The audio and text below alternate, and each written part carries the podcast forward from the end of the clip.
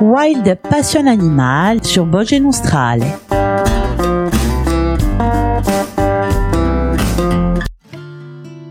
Avec de belles couleurs qui ornent ses ailes, le macaon est bien sûr un papillon. Dans cette émission qui lui est consacrée, nous allons mieux comprendre son mode de vie, comment l'identifier, son statut de conservation. Est-il en danger d'extinction ou pas? Eh bien, pour le savoir, restez avec nous jusqu'à la fin de notre émission. Le macaron est le plus grand de nos papillons de jour avec ses 7 à 9 cm d'envergure. Il est répandu dans toute la France. Cette chronique se propose de découvrir le cycle de vie de cette espèce spectaculaire est facile à identifier et à observer. La livrée du macaron se démarque par sa coloration de fond jaune intense, tachée et veinée de noir.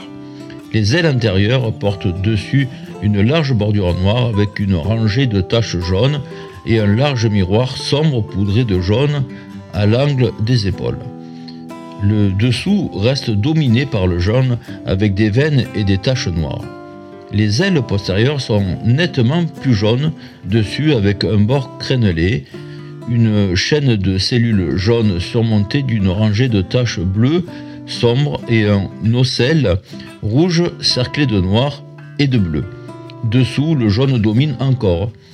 Avec un fin réseau de nervures noires, les taches bleues doublées d'une tache rouge orangée pour certaines d'entre elles reste le signe peut-être le plus distinctif, qui est dans le prolongement euh, des ailes, donc qui est une, queue qui s'insère dans le motif crénelé du bord.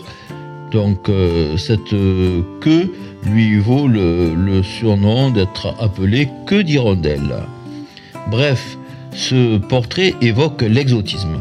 Le macaon appartient effectivement à une famille de grands papillons tous porteurs de queues aux ailes, avec près de 570 espèces répandues surtout dans les régions chaudes du globe.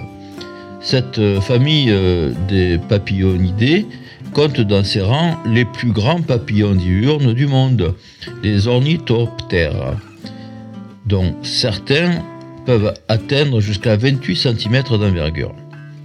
En France continentale, on ne peut guère le confondre qu'avec un autre membre répandu de la même famille, c'est le flambé, d'un jaune nettement plus clair et aux ailes antérieures rayées en long de noir.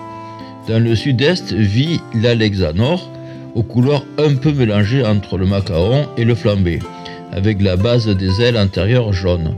Le porc-queue de Corse, endémique à l'île de Beauté et à la Sardaigne, a des queues courtes et beaucoup plus de noir sur les ailes. Le macaon, outre sa grande taille, se repère à son vol qui alterne plané et battement rapide des ailes. Un grand seigneur qui se déplace sur de grandes distances et rapidement.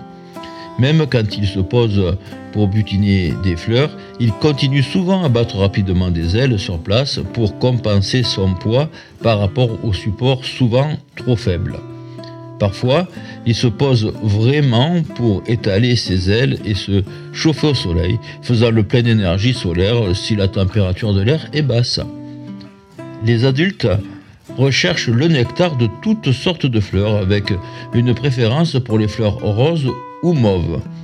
Parfois, ils peuvent venir siroter la vase riche en minéraux d'une flaque d'eau, voire le jus qui s'écoule d'un tas de crottins comme le font nombre d'autres papillons. Le macaron mange des ombellifères, de persil, des carottes, des fenouilles, le nectar des fleurs. Également, il aime beaucoup les liquides sucrés fabriqués par des plantes. Quand les macarons sont sous forme de chenilles, il mange tout le temps des feuilles. Quand les macarons sont dans la chrysalide, il mange rien de la journée. Le macaron est un papillon diurne de la famille des lépidoptères. Pendant tout le long de sa vie, le macaron est la proie de l'araignée, de petits mammifères comme les lézards, les chats, et c'est aussi la proie des oiseaux. Pour manger le nectar des fleurs, les ombellifères de persil des carottes et des fenouils, il utilise ses pattes pour tenir les fleurs et avec sa trompe, il aspire le nectar. Petro Gefucci pour cette pause musicale avait le titre Canto in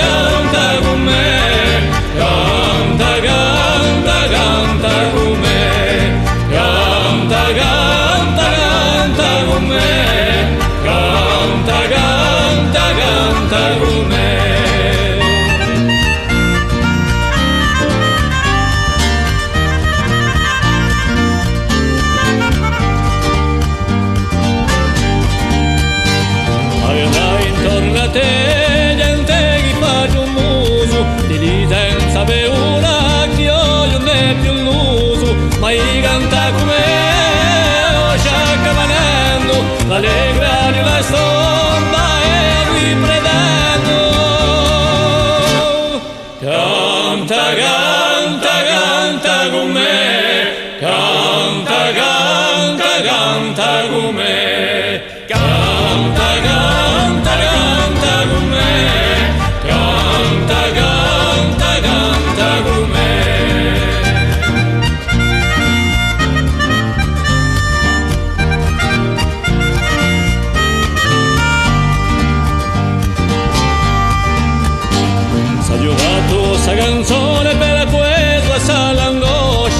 tutti i pensieri svaniscano una volta. Canta come sciacca maneglia guardando da te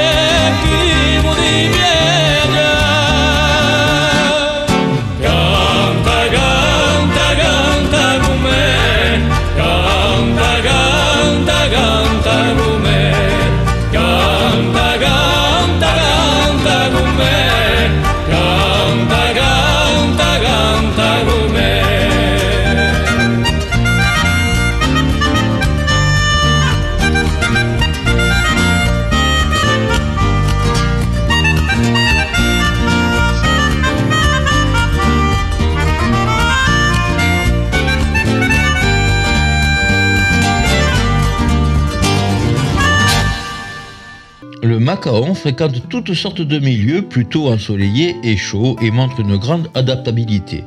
Coteaux, vallées, bocages, bords fleuris des routes, talus, prairies de montagne, marais, dans les jardins qu'ils visitent régulièrement à la campagne.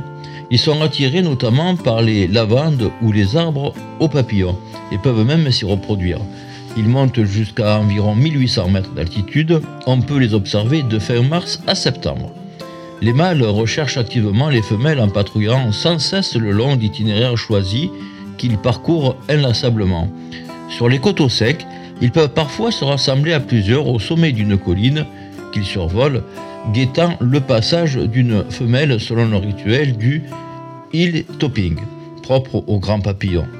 Devant une telle pression, les femelles s'accouplent généralement dès le matin de leur éclosion depuis la chrysalide qui a hiverné.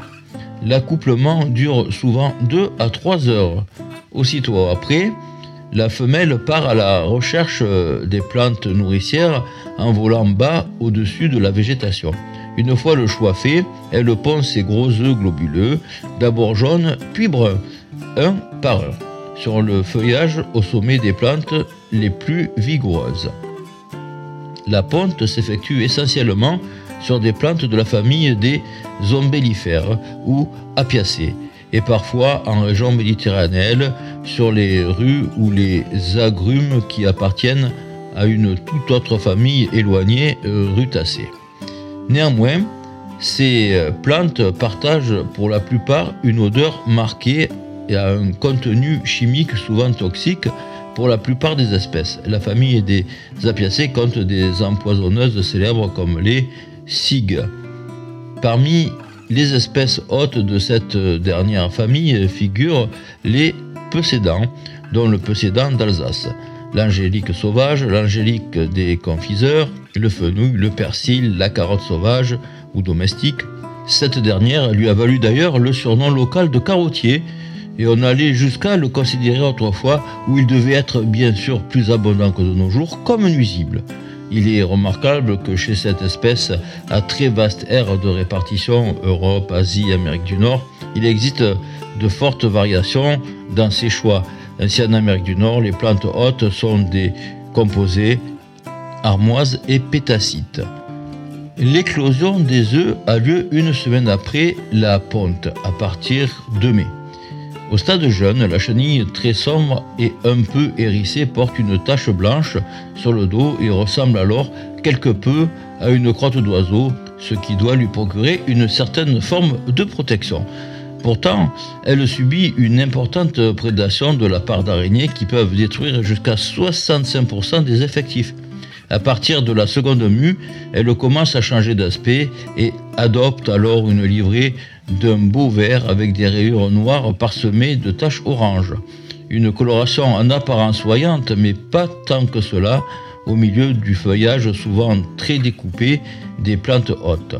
Il existe une certaine variabilité dans l'étendue du noir au stade avancé et certaines chenilles peuvent être sombres avec des taches oranges. La chenille possède une arme défensive très originale propre aux chenilles des papillonidés. Inquiétée, elle déploie au niveau de son cou, juste en arrière du premier segment après la tête, un orange vif, charnu, gonflé et fourchu qui se dresse brusquement, appelé osméterium. Elle le replie entièrement quelques instants plus tard.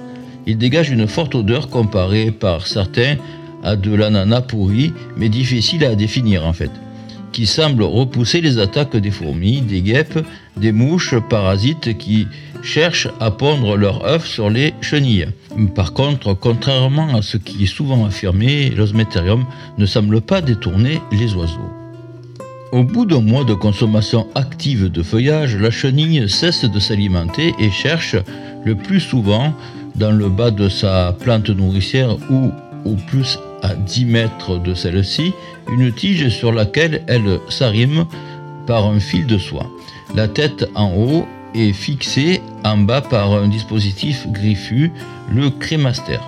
Il existe deux formes colorées, soit vert pâle, soit brun clair, avec une bande latérale plus foncée. En pleine, les chrysalides de la première génération éclosent en juillet et donnent ainsi une seconde génération, espèce bivoltine, qui va de nouveau se reproduire. Et les chrysalides issus de cette seconde génération, donc en août, vont hiverner et éclore au printemps de l'année suivante. En montagne et dans le nord de son aire, le macaon ne produit souvent qu'une seule génération.